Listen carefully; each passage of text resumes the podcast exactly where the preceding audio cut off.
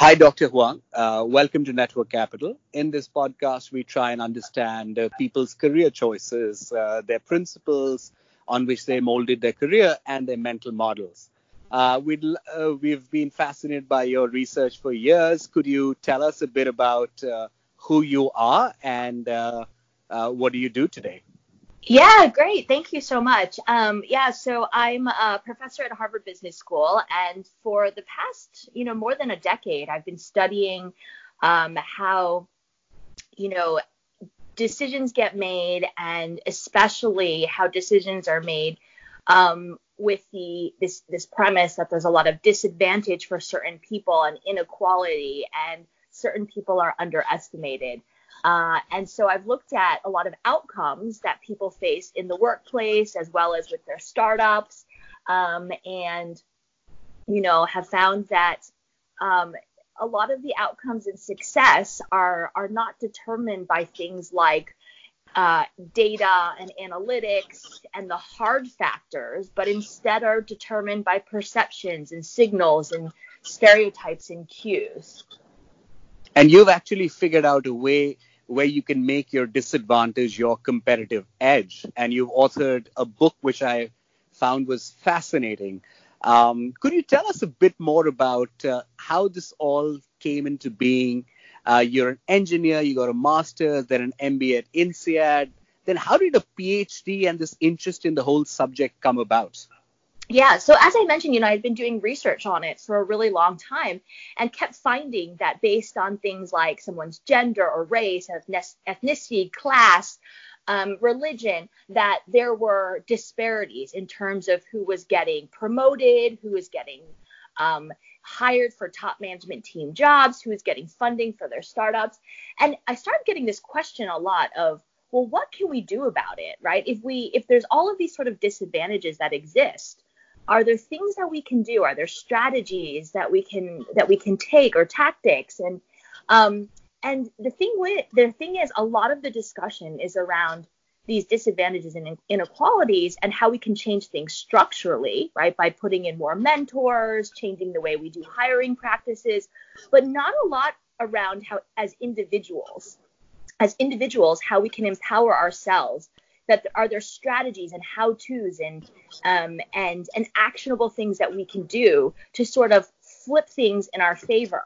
And that's really the origin of this book was that i recognized that there was this thirst for how do we do this? If we recognize that there's negative perceptions against us or that there are stereotypes are there ways for us to flip those stereotypes in our favor so that we can create our own advantage. And it's this this this this aspect of, you know, we go into situations and some people naturally have an advantage.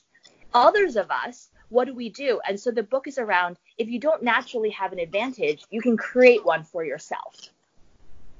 And I think uh, you're you're an American woman of Asian descent. Uh, amongst your other degrees, you got an MBA at INSEAD, a very international program, and then you decided to do a PhD. Um, I want to ask you about two specific meetings that you had. One in high school um, or, or, in college, where you went to your writing professor, and yes. the other with Elon Musk. Yes. Um, tell us about both these meetings and uh, what did you learn from them, and uh, how does that factor in in your research and in your book? Yeah, so the the one when I was in college, right? It was sort of this experience where so I was um I was taking this university writing class and it was a required co- course that everyone um, at the university had to take. Um, and you know, I was in this course and we had a series of writing assignments and during and with the first writing assignment I turned it in and the when I received it back I had a very very low mark um, a C minus, if I if I remember. yeah yes that's right. Good memory. Um, and so I sort of was shocked. I said how did I have a C minus on this assignment? And so I asked the professor I said you know I just want to understand how I how I have um, a C minus on on this since it's the first writing assignment. And I had expected him to give me some feedback but what I didn't expect was what he said to me which was that oh it's fine don't worry about this because in fact you're not a native English speaker. Um, and because except you are a native English speaker. Yes, and and so you know it was sort of this this you know I, I, I was sort of shocked for a second where he said you're not a native speaker, and so you know you it's it's not feasible for us to have for for you to have received a higher grade, and so don't worry about it. And so I I sort of didn't know what to say, and then I, I went off. And for the second assignment, I was reflecting on this, and I wrote the second the second writing about how I was not a native speaker and how this class was going to help me so much, and um, that I was so grateful to this professor. And it was a very sarcastic sort of essay, but the professor detected none of my sarcasm um, and gave me a B plus on on that paper. So, you know, it was sort of this I, I recognized that he had this perception of me, even though it was incorrect. And I realized that I wasn't going to be able to do anything about that perception, even if I tried to convince him of it, because it wasn't based on how I communicated. And in fact, it was based on how I looked and his perceptions and his attributions of me. Um, and years later, one of the first, um, you know, it, it was also, you know, it reminded me of of things where when my parents, you know, I was I'm a child of immigrants and my parents, um, you know, had an accent the whole time I was growing up. And I remember my my both my mother and my father getting passed over for promotion after promotion after promotion. And in one of those one of those um, instances, I asked my father. I said, you know, why do you think that you didn't get the promotion?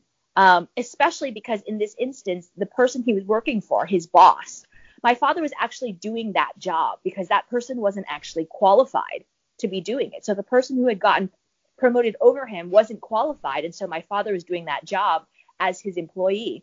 Um, and so when I asked my my father, he said, "Well, you know, it's probably because of my accent and the way that I communicate." And so one of the first things that I studied when I became an academic was sort of this this this this aspect of accent and communication. Um, and I found that indeed, based on someone's communication, that they were less likely to get um, promoted. They were less likely to get hired into top management team positions. They were less likely to get funding for their ventures. Um, and the underlying perceptions were, in fact, um, not about communication, but in fact, things like how interpersonally influential they were, how how how good of a team player they were, um, how much they could think outside the box, and those those sorts of things. So people have are making perceptions based on on things like how you look and how you speak and how you communicate, um, but but on a whole host of of different things, and that's sort of kind of what I learned over time and then, after many years, after a whole bunch of illustrious qualifications, you got an, a meeting with Elon Musk. Tell us more about that. Yeah. So then it was it was it was fascinating because you know these perceptions are really sort of everywhere and they they come in lots of different forms. So I had this um I had serendipitously um, had a meeting uh, scheduled with Elon Musk, which is a whole sort of another story in of itself. But I had this meeting scheduled with Elon. A friend of mine had managed to get a meeting with him, in fact, and um, he invited me along because he was going to be talking to Elon about the emergence of the private space industry. And of course, Elon started a company called SpaceX.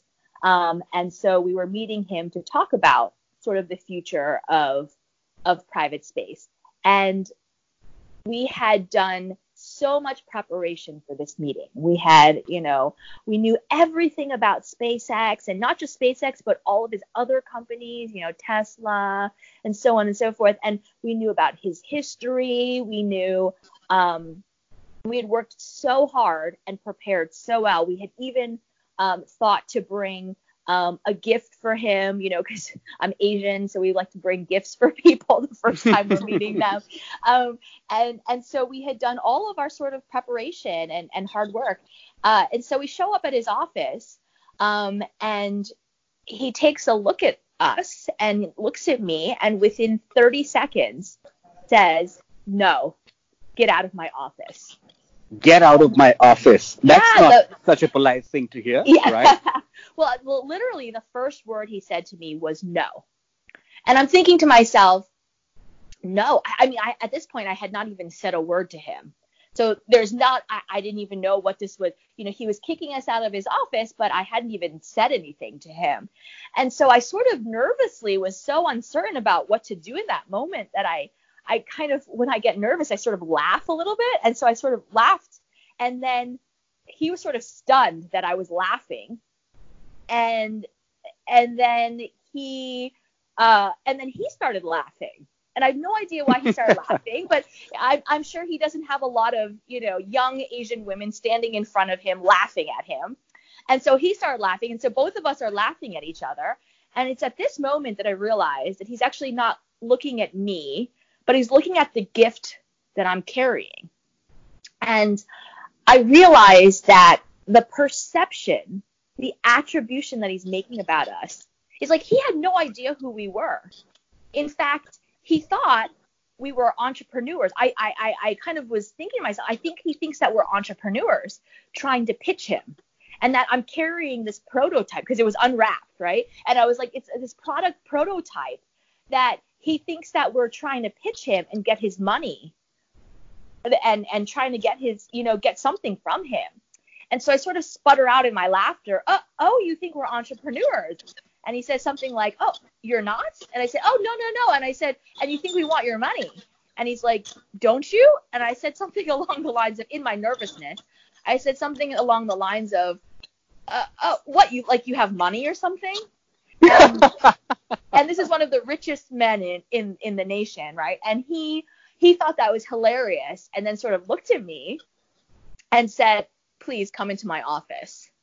And it, you know, it was sort of this. I needed to recognize this perception that he had of me that, you know, what I had forgotten was this is a man who's constantly getting asked for things his default answer has to be no. People are always asking him for his time, his money, his resources, introductions to people.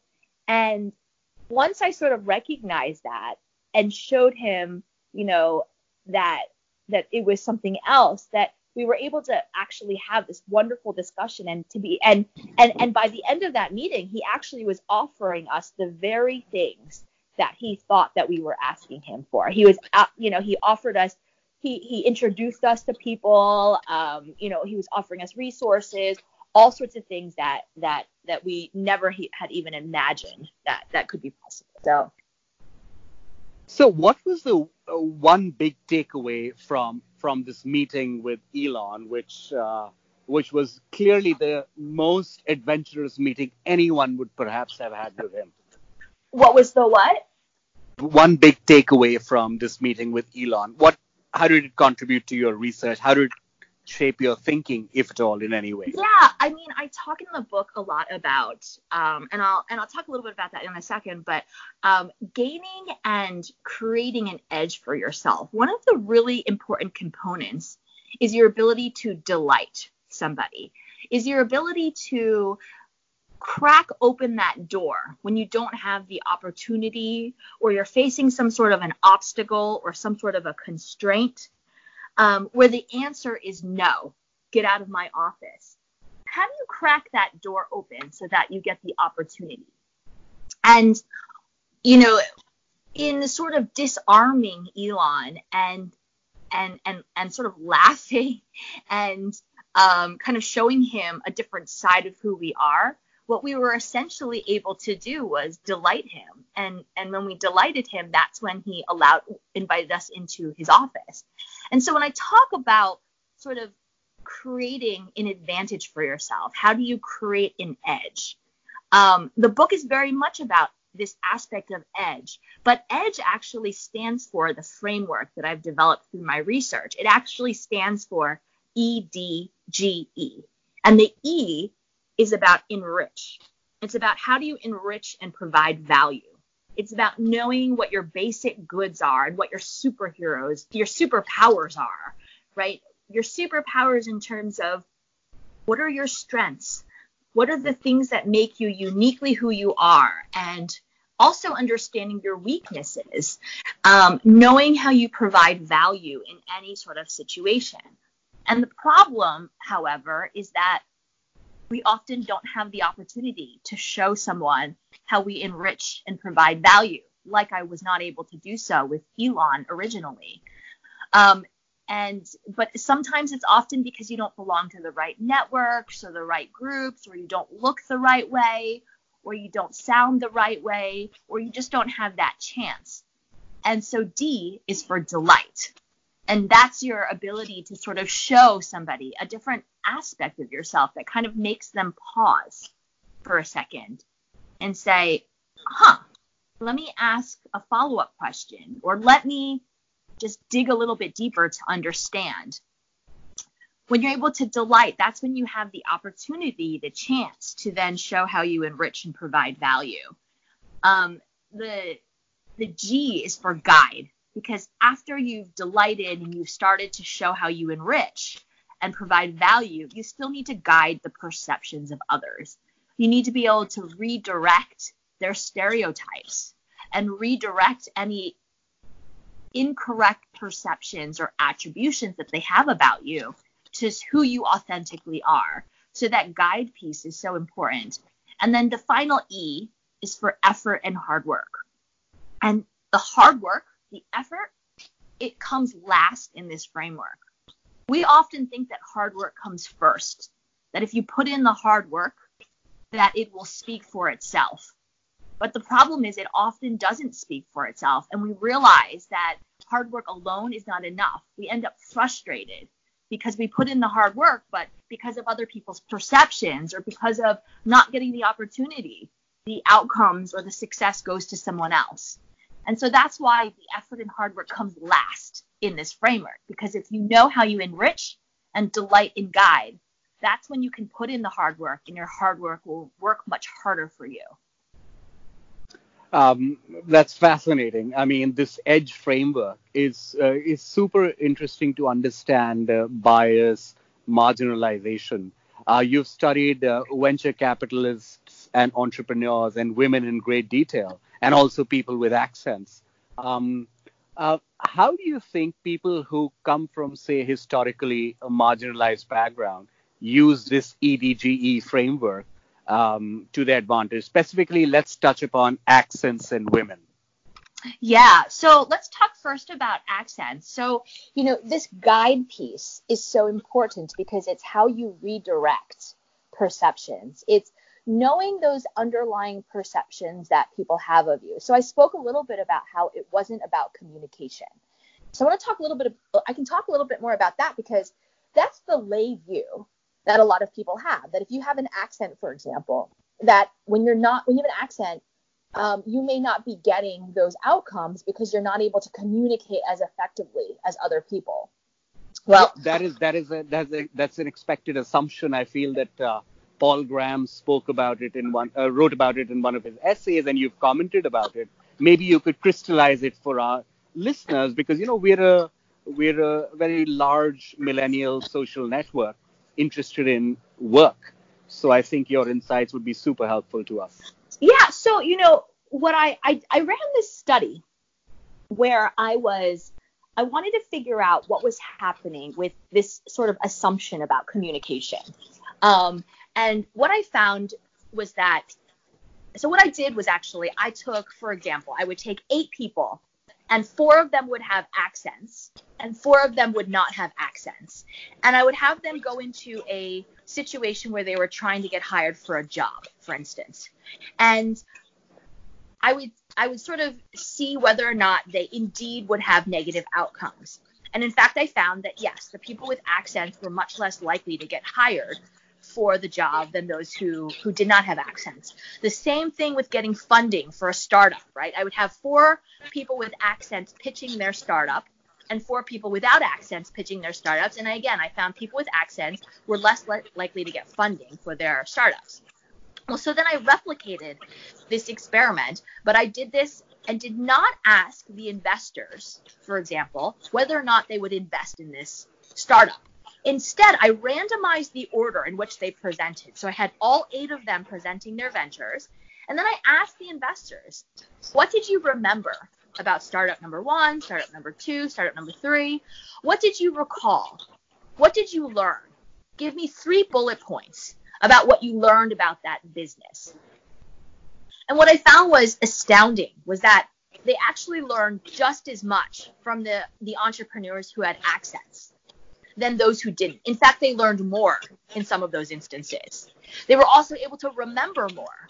They were also had more positive views of that startup.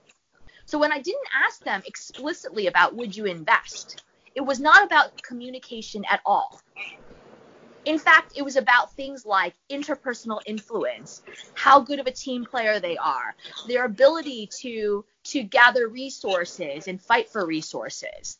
Um, and so then I sort of went into this piece that I talked a little bit earlier about, which is what can we do about this? Are there ways that we can empower ourselves to flip things in our favor, given that this is the case? So then what I did was I had these accented individuals go in and I would tell them before they went to pitch an, an investor, I would say, the perception they have about you is that you are less interpersonally skilled. Or the perception they have about you is that you're not a good team player. And so then they would go into interview situations and pitch meetings, and they would get asked this, the typical questions that we all get asked. Things like, you know, tell me about a time when, you know, or like, you know, what's your, like those sorts of questions that we get asked, right? And when they when they gave their examples, they would give examples of a time, for instance, where they fought for resources for their team or a time, for instance, where they didn't stop until they closed the deal. They would give examples that specifically demonstrated how they were team players and how they were interpersonally influential.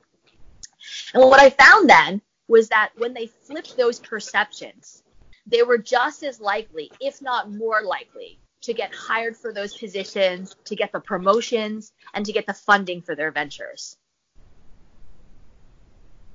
So they were able to uh, transform their disadvantage into uh, a, a, clear competitive advantage using the EDGE framework with a little bit of a nudge.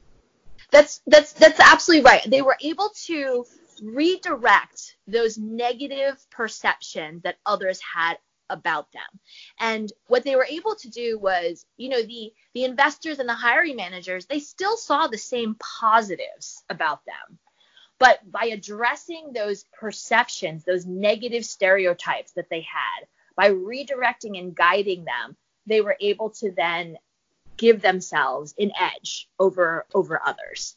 And this is something that I found not just with with accent, but also with gender and race and ethnicity um, and all sorts of different traits and characteristics. In fact, gender you've studied with even more uh, in in great detail because I read your paper on gender and uh, uh, women with uh, social missions and uh, so forth. So uh, yes. your research yes. yielded some fascinating results. Could you talk more about it and how can say Uh, women entrepreneurs sort of leverage the EDGE framework uh, for, to their for advantage? Sure. Absolutely. So, you know, the E again is about enriching and knowing how you provide value. And women entrepreneurs have they we once you know the value, the importance of a of your company or your startup, right? It's sort of sort of there. But what happens a lot of times is that perceptions are made about women entrepreneurs um, especially women entrepreneurs that are in heavily masculine dominated industries, um, these perceptions around competence and how competent they are and how warm and how communal and social they should sort of be. And what happens is that a lot of times um, there's this expectation that women um, need to be warm and communal and social. Um, and if they're not, there's sort of these negative attributions that are made about them. When they're overly competent or they try and show their competence, there's also sort of this backlash because they're less likely to be seen as warm and social. And so what I found was that, um, you know, women were getting much less funding than their male counterparts, especially in these ma- masculine dominated industries. But what I did was try again to see are there ways that you can flip this to your advantage. Um, and so when I had women and experimentally looked at women um, pitching their ventures, and they would pitch the exact same ventures. So it was the exact same idea, the exact same financials, all of those sort of things. But they would add in just one line, one or two lines about something along the lines of, and I'm doing this because I feel like it will have a larger impact for the social good. Or I feel like this is a, you know, something that kind of tapped into this communal, warm, social aspect. Even if it was the exact same company, the investors were much more likely to say, oh, this makes sense. Now I understand why this person is doing this. I understand how this person is the right person for this company. It gave them this cognitive congruence where they could match, okay, this is the right person for this right company in this right industry. Um, you've also done an extensive study on be yourself. Yeah. Do you think be yourself is good advice? yeah. So, you know, be yourself is sort of this advice that a lot of people give, right? They, you know, you're interviewing for a job and and and you know, your friends just say, "Oh, you're going to do great. Just be yourself." Or you're giving a big presentation and and people sort of say, "Oh, you're going to do wonderful. Just be yourself." Or you're going on a date, right? And they just, "Oh, just be yourself." Um, and what you're referring to is that I often say, you know, be yourself uh, in of itself is horrible advice. It's really be yourselves. There's so many different versions of ourself, right? Who you are with your mother is very different from who you are with your best friend. Is who you're is very different from who you are with your boss. And you need to be able to embrace all of these complicated and varied versions of yourself.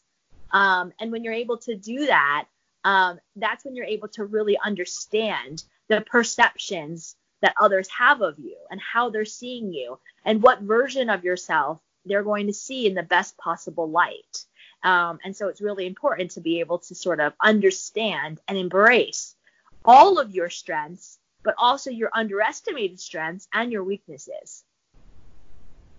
And I, I found that that was such a useful piece of advice. Uh, like this and the edge framework because i think a lot of the uh, you know the the the cliches that we hear on social media be yourself do this do that it's not wrong it's just like woefully inadequate so it confuses yeah. the hell out of uh, uh, millennials so um, i just want to like you know we're coming towards the close of the podcast i just yeah. wanted, to, wanted to ask you about uh, uh, about people who feel that they come from or who who don't necessarily feel who come from uh, marginalized backgrounds what are the few things that they need to keep in mind over and above uh, what you've mentioned about the edge framework? How can they make their disadvantage their edge yeah. on a day-to-day basis? Absolutely. Something that I talk a lot about in the book as well is that we tend to think that perceptions are about a singular trait or traits or things that people can see, you know, your how trustworthy you are, how competent you are, what you look like, um, but in fact, a lot of a large majority of what the assessments people are making are about your story, right? They're trying to write a story of who you are. And so what's really important as well is your trajectory. They're trying to make assessments about where you've been and where you are now and where you're going in terms of opportunities and the potential. And so it's really important to be able to put that in in a in light of of of what they're sort of evaluating you based on right? Are you um, is your trajectory one of a distance traveled where you've come very very far that even though you may come from this sort of background that you're actually you've actually come so far try and try and help them write that story of you in the most positive light possible um, when you can sort of show them that trajectory is it a zig and zag trajectory where you've had to sort of laterally move? Is it that you've gone a, a, really far distance? Is it that you've had to overcome a lot of adversity? You know, when you're able to sort of put that in perspective, don't let others write your story for you. Help them write that story of who you authentically are. Absolutely. And, uh, you know, I mean, I have to ask this. Uh, the $5 experiment that you that you came up with and like that has resulted so many different results. Uh, do you want to tell our listeners, 100,000 uh, millennials all around the world, um, what has been the most fascinating story of the $5 experiment? yeah, so the $5 experiment is something that I would do with my students where I would give them, um, I would put them in teams and I would give them each an envelope with $5 inside. And their job was to start a company. And they had to start a company or some sort of a profit generating entity within two weeks and the fight what was in their envelope was their startup capital. They could use that to buy materials or or whatever they needed to start the the company. And um and and this is something that you know um, to give credit where credit is due this was this was done at stanford as well. You know this was not something that was unique to me but um, a lot of professors and researchers at scholar and, and scholars in stanford were doing this as well. And what we all found was that um, the companies that made the most money right? We would i would have the my students come back and present in teams what they had what they had done with this and how much they had made. And the companies that did the best were those who had not even opened or not even used the $5 at all the companies that use the five dollars to do typically started things like a car wash, right? They would buy soap and sponges, or they would do a bake sale where they would buy ingredients. Um, but the companies that did the best were the ones that didn't use the five dollars at all. They didn't use it as a constraint. It wasn't a constraint. So they would do things like um, they made a commercial where each of the team members would talk about a talent and then they would send it out to all their friends and then they hosted an evening where you could learn all of the things that their talents were based on. And they charged an admission price where everyone would pay. Um, you know these sorts of ideas were the ones that ended up making the most money. And they actually made some money from you as well right? Five dollars. yes, yes, yes. There was one that started this dinner, um, and they charged, and I actually was a paying member of this this dinner that they did. Yeah, and I think I'll uh, and I'll end this quote on something that resonates a lot with network capital. I think you said. Um, meeting new people is isn't easy or accessible or something to that effect and uh, they, the, the this team actually signed you up for those five dollars like essentially transforming that huge constraint into a company. I mean, That's forget right. a competitive advantage of a company of that. That's um, right. Yeah. Uh, Dr. Huang, this was such a pleasure. I mean, uh, your research has uh, uh, empowered, you know, millennials all around the world. I feel that every single person in the in the universe feel disempowered at some point in time, and I feel that your research gives him or her a competitive edge to look forward to. And uh, I thank you for your time, uh, and I look forward to having a follow up masterclass with you. Thanks so much. Really appreciate it.